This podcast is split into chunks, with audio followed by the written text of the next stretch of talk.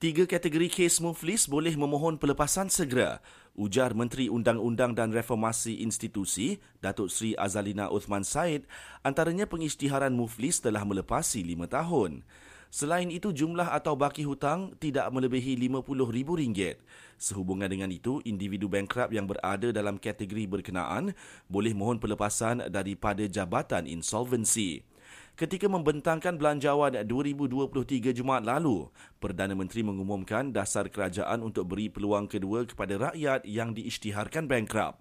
Bagi tempoh 2018 hingga 2022, jumlah kes muflis di negara ini mencecah 48,000, lebih 10,000 adalah mereka yang berumur 34 tahun dan ke bawah.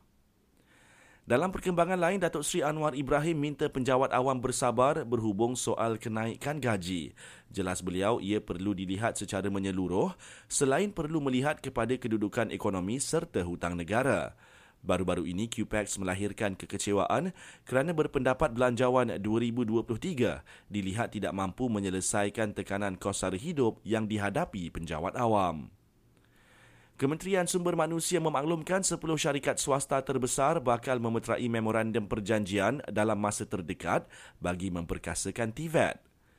Polis Remban sedang buru empat penjenayah bertopeng dan bersenjatakan parang yang terlibat dalam tiga kejadian samun di Rantau dan Mambau semalam.